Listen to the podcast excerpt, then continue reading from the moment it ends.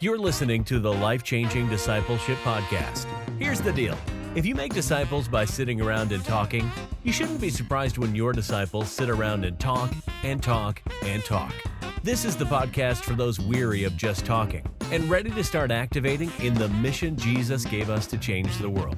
The Life Changing Discipleship Podcast, where disciples and disciple makers gather to grow and go together. Here's your host, Dr. Matt Friedeman. Hey, folks, welcome back. This is the Life Changing Discipleship Podcast. Great to have you with us today. Remember this the place for a man, for a woman, completing all their powers is in the spiritual fight. And right now, today, making disciples of the nations. So stay tuned, stay encouraged. We have a rendezvous with destiny. All right, dear friends, we uh, have been having fun uh, with the intimacy series. We're on our third one right now. Uh, so in the past, we've talked about some really some wonderful, interesting things, and uh, just kind of want to remind you about the last time. If intimacy with God is something that we think ought to be paramount as far as a learning curve in our lives, one of the things we thought we best ought to do is look at the Song of Songs, the Song of Solomon and to find out what the intimate account of two people pursuing one another might teach us about our pursuit of God. In other words, we see what's going on in their lives. Should we therefore pursue God with the same intensity, if not much more intensity? We should pursue God that way. Should we romance God? Should we praise Him? Uh, well, we sometimes feel lonely in that relationship, and on it goes. So we looked at the Song of Songs, trying to figure out does that matter in our lives? Then we looked at the woman at the well. Remember now, it's the Samaritan woman at the well or the woman at the Samaritan well. And one of the things we noticed is in the Bible, a foreigner at a well with a woman frequently means betrothal. you can see it at least three times in the Old Testament and, of course, all throughout uh, Jewish history. But when we looked at that account, we saw that the Samaritan woman is every one of us. She's everyone who has sinned and betrayed God and chased after other gods. She's every one of us who's made a complete mess of our lives. She's every one of us with a sinful and a broken past. Nonetheless, Jesus still pursues. And he's still waiting at the well. But we have to come clean about our past, be truthful with who we are. There's no use in evasive answers or switching the subject. Jesus waits by the well for us. And once we accept him as bridegroom, we rush into town to tell everybody about it. Now, that's what we've learned from last week. This week, I just wanted to real quickly to delve in. If Jesus is the bridegroom, what's the wedding day? Now, we recognize in Revelation there's going to be the wedding supper of the Lamb. But is there a wedding day here before he gets to heaven, before we get to heaven? Is there something before that moment? And I think there definitely is something more. Um, uh, let me share with you a verse here. Uh, it's kind of a strange verse Mark 2 18 to 20. John's disciples and the Pharisees were fasting, and they came and said to him, Why do John's disciples and the disciples of the Pharisees fast, but your disciples do not fast? And Jesus said to them, Well, while the bridegroom is with them, the attendants of the groom cannot fast, can they? As long as they have the groom with them, they cannot fast. But the days will come when the groom is taken away. Now remember those words now taken away from them, then they will fast on that day. Now, I think Jesus is here accentu- accentuating the marriage metaphor and his role in it. First off, ancient wedding feasts were a time of huge celebration, a week long celebration, not fasting, not fasting. I think Jesus makes that point here. And they would have thought back, oh, he's got a point. Jacob spends a week celebrating his message to Leah, and then, by the way, another one to celebrate his marriage to Rachel. Samson tells of a secret of a riddle on the seventh day of his wedding feast to the Philistine. And Pharaoh, eh, by the way, this would be an extra biblical account, but there's an extra biblical account of Pharaoh that says anyone who does any work during the wedding week of Joseph and his Egyptian wife dies. So weddings were for feasting and celebration, not fasting, which is the point Jesus was making in this passage of Mark. Now, in this passage, Jesus is the bridegroom and the disciples are the attendants. Their ministry time together is kind of likened, therefore, to a week long wedding affair. And you got to imagine, it was incredibly joyous and fun and interesting to go around and heal and touch and teach and amaze people everywhere you went. Like a week long wedding affair indeed. But remember, I asked you to remember those words taken away. Those were words used, that phraseology is used in the Greek when a bridegroom was taken away to the bridal chamber to consummate his marriage. Now, when that happened, the attendants would mourn. Now, I think it was probably an official mourning. They're probably thrilled to death that their man here gets to go in with that woman and enjoy a night of consummation and enjoy a marriage together. But they would officially mourn. But get this now Jesus is taken away to the cross. Same words. By soldiers and guards to the marriage chamber of the cross. Did you hear what we just said? There were many in Christian history that looked at the cross of Jesus Christ and said, That's Jesus' marriage chamber. And one of the most profound New Testament scholars in the world. It's actually the dad and a friend of a son of mine, a guy named Craig Keener. Craig Keener says this Jesus is the groom of God's people in the coming messianic banquet. The taking of the bridegroom, of course, is a veiled reference to the impending crucifixion. I just find it fascinating. There's something that happens at the cross, which, by the way, when you take communion, you probably ought to take communion thinking in terms of marriage, thinking in terms of the kiss of God upon your life. Now, we're looking at all this. I just want to come around, kind of turn the corner and say, if that kind of motif, if that kind of metaphor is seen throughout Scripture, that is, a marriage between God and man, between God and people. If that is so obvious, and I think it's incredibly obvious throughout Scripture, now I want to start asking questions in my own life. What are barriers to intimacy in my life? And I think it's a great thing for anybody to ask. What are the barriers and what are the antidotes to those barriers to intimacy with God? And I just came up with a couple. I thought they might be interesting for uh, for us to talk over here today as you listen to this podcast. Number one, I think one of the major barriers to intimacy is simply fear. Fear can immobilize, fear can keep us from moving towards a more intimate knowledge, experience, and encounter with Him. Now, here's an interesting passage. It comes out of Luke 9 and also Mark 9. After healing a man's demon possessed son, and while everyone was amazed at God's greatness, Jesus pulls his men aside and says, Listen, let these words sink deep into your ears, for the Son of Man is going to be delivered into the hands of men. It's clear they didn't get what he's talking about. That's why Luke records, but they didn't understand his statement, and it was concealed for them so that they would not perceive it, and they were afraid to ask him about this statement. Why would they be afraid to ask him about this statement? Maybe because they don't want to know the answer. Y'all, I'm a University of Kansas graduate. I'm an alum of the University of Kansas Jayhawks, right? I was on the uh, track and field team with them. And so I knew a lot of the basketball players back in the day. I uh, graduated, uh, went to seminary, came back, and got my PhD at the University of Kansas. And uh, the year after I left, guess what? They go to the national championship game and Larry Brown, a guy named Larry Brown was our coach. Now remember, semifinal game.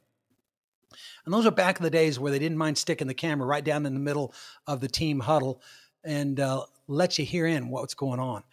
And I remember uh, Kansas was down two or four points, minute left to go or so. They got the camera down in the huddle, and Larry Brown is saying, "Okay, this is what we're going to do. All right, Danny, you're going to take the ball and you're going to give." And they, they, talk strategy, and everybody says, "All right, all right." And so, you know, at the end of those huddles, everybody puts their hand in the middle and they say something like, "Go Jayhawks" or something. And uh, Larry Brown gets done instructing them as to what they're going to do to beat Duke in the semifinal game even though it's close and they're behind. And he explains to them what they're going to do, and he looks up and he sees they're terrified. And Larry Brown said something I'll never forget. In that moment, he said, Guys, don't be afraid to win. And the assistant coaches kind of got one. Yeah, yeah, yeah. That's right, guys. Don't be afraid to win. Don't be afraid to win. Everybody in. And they said, Kansas Jayhawks. And it went out and they won the game. It's a great reminder, friends. Don't be afraid to be holy. Don't be afraid to ask a good question and be fearful of the answer. Don't live afraid. Now, used to have an old professor named Robert Mulholland. Dr. Mulholland taught New Testament at Asbury Seminary. And uh, Mulholland once, in a chapel message, said, Okay, let's do a little group exercise. I'm going to say a word, and you're going to say the opposite. So let's work opposites. And he said up, and we all said down. In, and we all said out. Hot, cold, love, hate. And he said, no, you got it wrong. We thought, what, what would get wrong? He says, hate is not the opposite of love, at least not in First John chapter 4.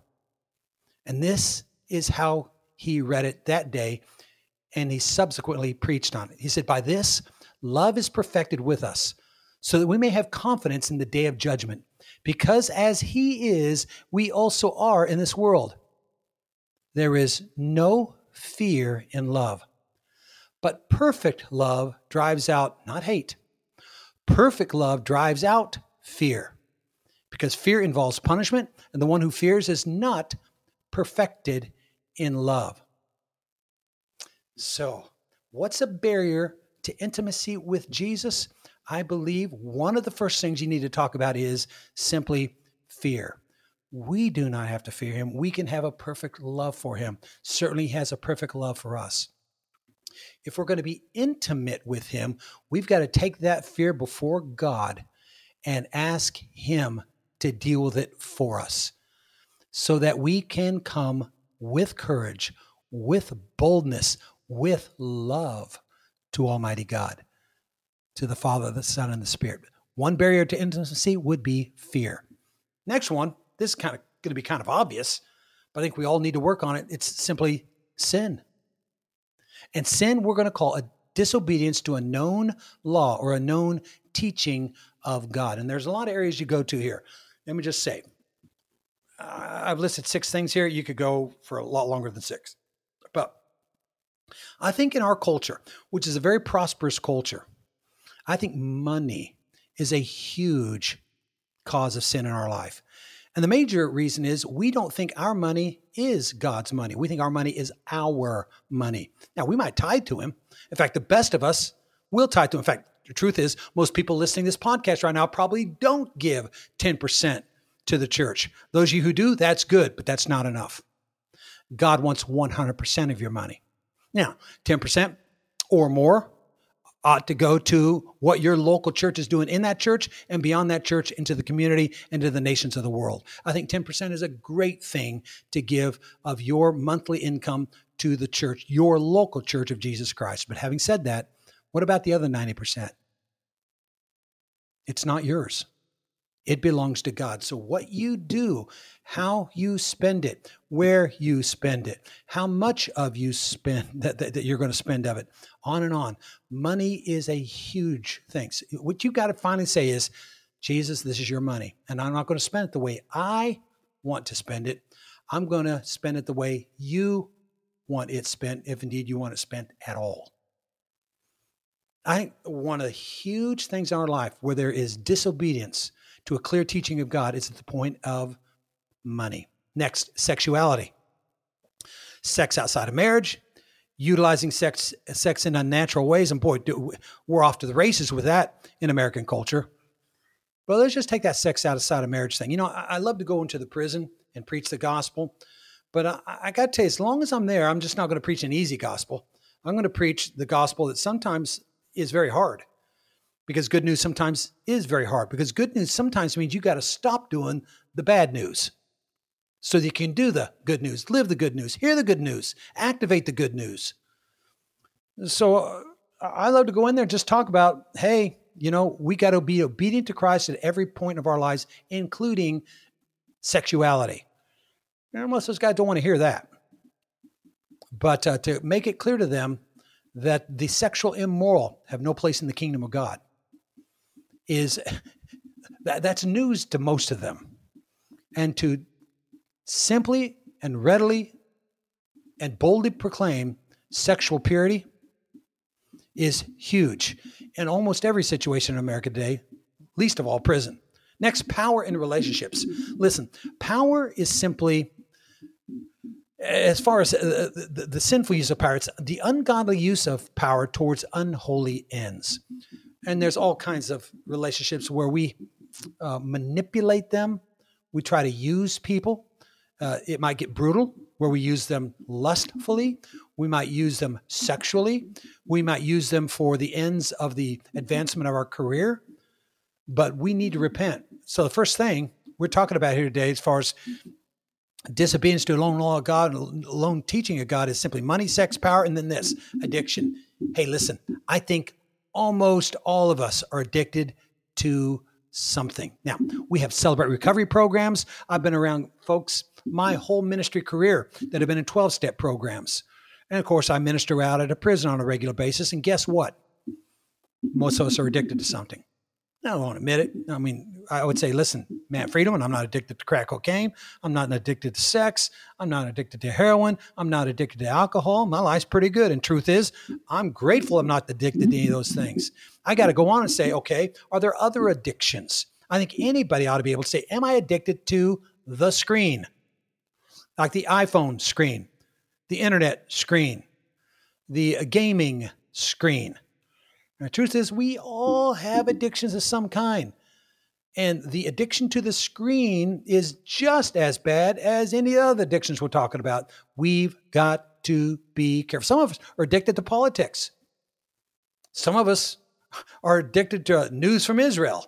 We're just we're we're addicted to stuff, and we've got to say, listen, I want to be enamored with the things Jesus was enamored with. I want to be enamored with the things that proper and balanced discipleship is enamored with, and to nothing else. I think technology and frivolity. Hmm, I, I think we all have, not, not all of us. I, I think there are a lot of us that have a spiritual ADD, attention deficit disorder, and we can't keep honed in on Jesus. We are continually distracted by other things and we live the distracted life. And I think technology and frivolity really feeds into that. I'll just say the last thing here is, as far as sin is concerned, wrongful attitudes, pride, anger, lust, irritation, and continued irritation. I think a lot of us have wrongful attitudes. And I think Jesus, at these six points and many others beside, want to redeem us, want to set us free. And we cannot be intimate with God if money is in the way. You can't be intimate with God if you are having sex outside of marriage. You cannot be addicted to God if you're addicted to something other than God. Remember, we talked about already in this in this uh, intimacy with God series how that is called harlotry and prostitution in Scripture. We cannot have an intimate relationship with God if we are addicted to technology. And on it goes. So, as far as barriers to intimacy, the first thing is fear. The second thing is sin.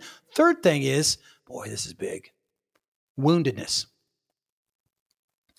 I don't know how many of you read David Seamands' book, Healing for Damaged Emotions. I highly recommend it. I'm reading it right now. He says, listen, this isn't sin. This is what you would call infirmities. There are a realm of problems that need a special kind of prayer, a work that is deeper than say, hey, let's just wipe over the wand and assume everything goes away when you get saved. There's a deeper level of healing by the Spirit that needs to take place in many of us. Think in terms of a tree. A tree has protective bark.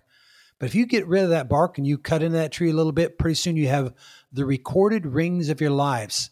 And frequently those rings are scars of ancient, painful hurts. They're tragic stains that muddy all of our life. For instance, While it might not be sin, it's definitely standing between us and intimacy with God, a deep sense of unworthiness, a perfectionist complex, super sensitivity about all perceived wrongs against you, fears, sexual trauma, enduring guilt, shame. And there is an antidote that is the beginning of healing for damaged emotions.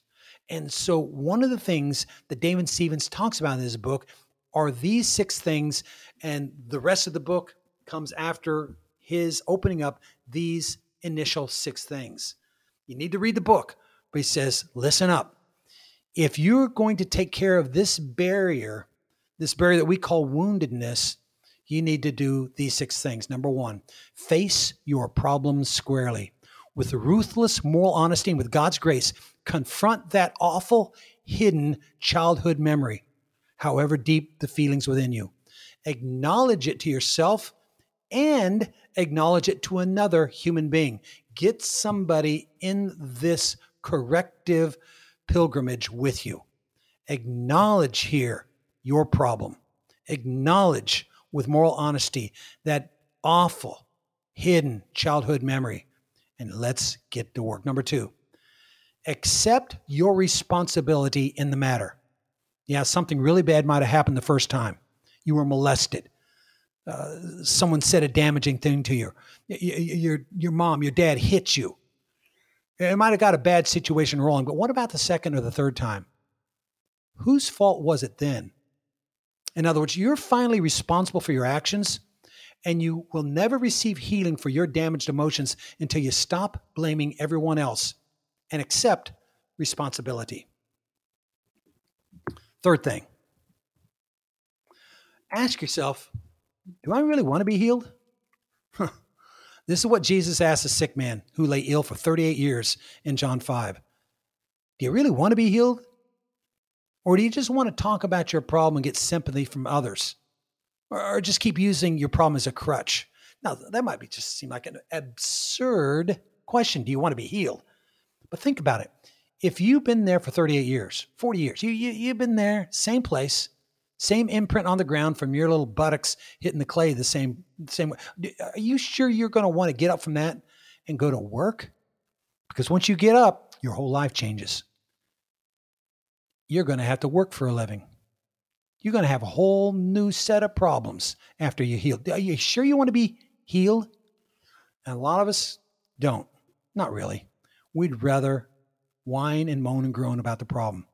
But if you say, Yes, indeed, indeed, indeed, I want to be healed, and I'm going to Jesus boldly to say, Let me, by your grace, allow me to do the good, hard work necessary for the healing. Number four, forgive everyone who's involved in your problem. Ooh, that's hard. The reason some people have never been able to forgive, however, is that if they forgive, the last rug would be pulled out from under them and they would have no one else to blame. Number five, forgive yourself. Through an inscrutable mystery, divine omniscience has somehow forgiven and forgotten your sins so you can forgive yourself and you can forget, or at least victoriously move beyond it. You got to forgive yourself. And then finally, this ask the Holy Spirit to show you and your real problem. What is my real problem? How is it that I really need to pray for this thing? Particularly pray for this thing. The Holy Spirit knows where to tinker. He knows what we have to do, and we, He knows what we have to pray for we often do not receive because we ask for the wrong thing. So read, seek counsel, ask the Holy Spirit to show you exactly what you need to know about yourself and then to guide you in your prayers for your healing. Now, there's a whole lot more to the book than that. But again, highly recommended Healing for Damaged Emotions by a guy named David Seamands, now deceased, but extraordinary book. Over a million copies of this thing sold. And I think it will have a lot of practical techniques that are talked about that will help you heal from this barrier to intimacy with God, and that is your woundedness. Number four, I think number four is huge. It's sloth, just a reluctance to work or make an effort at something. Listen, if you are going to be intimate with somebody, you've got to work at it. And that includes your intimacy with God. Now, this shouldn't come as a surprise. Philippians 2.12 says this. So then, and, and Paul writes to the house church of Philippi, he says, So then, my beloved, just as you've always obeyed, not as in my presence only, but now much more in my absence, work out your salvation with fear and trembling. Again, intimate relationships take work. It doesn't matter if it's your wife, with your children, doesn't matter if it's a friend. Intimate relationships take work. The working God, and God is a working God. The working God is a God who can give you the grace to reflect Him in His working image so that at least one of the things you can work on is your intimacy with Him, and it will absolutely put you on a wonderful, joyful, hilarious trajectory if you deal with your sloth and your laziness. All right. Next barrier to intimacy with God would simply be lack of experience together. I think intimates spend time doing things together, lots of things, enjoyable things, fun things, but things together. Now, what kind of things we're talking about? Again, we've talked about uh, the 5Q method of discipleship. Again, very highly recommended. The 5Q method of discipleship, five questions that will change your life. Go to Amazon.com, the 5Q method of discipleship, and check it out, written by Matt Friedeman. That would be me. But in there, we have a card that we highly recommend you make. They're in the back. You can uh, actually make copies of it and cut them up, and you can have instant cards. But uh, they're or what we call the means of grace. Two means, two pathways of grace. Number one are works of piety. If you want intimacy with God, you need to pray daily to Him, converse with Him daily. I think you ought to have a private life, a private prayer life, a, a family prayer life, and others' prayer life. Lots of praying, lots of praying to God. I think you need to look for Him in His Word. You need to hear the Word, read the Word, meditate upon the Word. I think you need to go to church regularly and be in a small group regularly. Worship attendance and discipleship groups are huge for your establishing a more intimate relationship with the Lord. Here's one. One of the basic works of piety for thousands of years have been fasting. As bodily health allows, the early church and the early Methodists fasted twice a week on Wednesdays and Fridays. It's a great thing to do, y'all. Skip a meal, skip two meals on Wednesdays and Fridays and say, listen, I want to especially seek God with a greater intensity on these days as I say no to food, yes to self denial, and most of all, yes to Him. And then finally, communion. As regularly as the local church serves it, but again, communion ought to help us remember. remember how we talked about uh, the cross? That what is crucifixion at the end of the day? We recognize that the crucifixion is huge. It is basically the taking away of the bridegroom to not just impending crucifixion, but to the marriage bed. And the marriage bed of Jesus is his cross, the works of piety. So we do these with God, and guess what? We grow in it. How can you not grow in intimacy with Him doing those things? Well, there's a way. You also have to do works of mercy. Wesley said, Listen, I'm going to tell you what John Wesley said works of mercy, things like feeding the hungry, clothing the naked, entertaining the stranger, uh, making sure you're visiting those in prison or sick or, or variously afflicted. Uh, you want to get out and share the gospel, instruct the ignorant, awaken the sinner. All these are works of mercy that God wants us to do as means of grace so that we can be more intimate with God. Now, these means are to be exercised with faith. These means are to be exercised with love. Without these, they can take the form of legalism or worse. But if we do them with faith, if we do them with love, oh my goodness, we grow in our knowledge. Remember, we grow in our experience and in our encounter, in our yada with the Lord. Now, this last thing, almost have to have a something I can show you this with it's hard to do it as I just instruct you in it. But there is something that we've always called the Ordo Salutis, which is Latin for the order of salvation. And basically, what we're saying is you need to know where you are and where you need to go. If you don't know where you are, that's a barrier to intimacy. If you don't know where you need to go, that's a barrier to intimacy. So the ordo salutis is basically a stair step. So just think in terms right now of a stair step, uh, or maybe even a ladder. But we're going up the ladder, going up the stair step. The first step is prevenient grace. Has nothing to do with you. God is wooing you. He is pursuing you. Then there's justifying grace. That is the grace to get ready to be all that God wants me to be. So this whole thing starts with grace. Doesn't start with you. Start with God. And by working ahead and giving you justifying grace, which is the grace of salvation, you are finally justified. So the first three steps are grace, grace, and then you are saved. After that, the next step, so we're three steps up. Fourth step is this growth in salvation. You have to grow. Uh, next step is sanctifying grace. He sends grace into your life to woo you to the next step. And that is, it can be known by any number of terminologies. My holiness world likes to use the words entire sanctification, but your world might prefer fullness of the Spirit. Another group of people might say perfect love. But what it is, is you come where you've consecrated fully everything to Jesus. And he blesses it all and says, Now let's really get moving. And after that, there's more growth in that sanctification and eventually heaven. So we've just been through one, two, three, four, five, six, seven, eight, eight.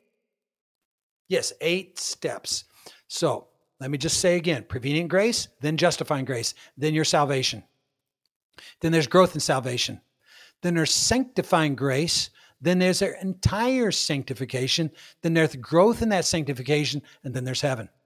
Well, none of us are in heaven yet. But you might be in one of those other seven steps and you say, basically, what I do is I put this in front of people and say, circle where you're at. Are you saved? Yep. Well, now we need to find a way to grow you in your salvation so that God can begin giving you sanctifying grace to bring you to a point of entirety where you wholly consecrate your life and He'll wholly bless it. And then there's growth even after that. Here's the point most people don't know where they're at on the ladder, they don't know where they're at. All they know is they're saved. So, probably if they just think, hey, I'm saved, that's frequently they're stuck at. They say, I'm saved and that's all I need. It's not all you need. In fact, many of you listening to this podcast right now have known for some time there's more. And you want the more. Do you want the more? Because if you do, there is more. There is an entire sanctification. Now, some people say, I don't know. I think I got everything I needed at salvation. I don't need anything more. Well, yes, you do need something more. And I love the way Dennis Kinlaw puts it. You have to walk with Jesus a while to find out how deep of a sin problem you really had. And I think the great metaphor for this in scriptures are the disciples. They had a three year relationship with Jesus, and yet they weren't where God wanted them for leadership in the church. That's why they had to have a Pentecost. So you have a relationship with Jesus, but that's not enough. He wants to fill you with his spirit and then grow in that relationship and bring others to know that relationship. So, yes, I think there are two great distinct works in a person's life. The first great work is salvation. The next great work is the fullness of the Spirit or entire sanctification or perfect love. And yes, I think Jesus wants you to take both of those things seriously and the important growth in between those things. Do you know where you're at on the ladder? Do you know where you're at on the staircase? Do you know what you need to do to get to the next level? Because we always, always, always ought to be climbing up the ladder, always be stepping up the staircase. If we're not stepping up, we're probably not staying where we're at. We're probably beginning to walk backwards down the stairs. Hmm. Those are barriers, I think, to intimacy fear, sin, woundedness, sloth, lack of experience with the Lord, lack of encounter with God. And then finally, not knowing where you're at, not knowing where you need to go. Hey, there are antidotes to every one of those that are quite self evident. Hey, the Lord wants you to be intimate with Him. He wants a growing intimacy with you. Take that seriously. And, folks, one of the great ways to take it seriously is 5Q discipleship. Get that book, The 5Q method of discipleship and get those cards going. On one side of the card are going to be how to have a great discipleship group meeting. On the other side of the card are the works of piety and the works of mercy. Incorporate those three things into your life. And my goodness gracious, do that with faith, do it with love, and watch your life explode. All right, friends, it's a wrap. Been an honor to have you listen to the Life Changing Discipleship Program and podcast with Matt Friedeman. Check out our Facebook page, Life Changing Discipleship. Check out the books at Amazon.com. And always, always tell others about our podcast. Remember now, my wife thanks you, my daughter thanks you, my sons and their wives thank you, and I can assure you that I thank you for listening to Life Changing Discipleship today. So, love God, live clean, keep the faith, make disciples, and God bless you, dear friends. We'll see you back here real soon.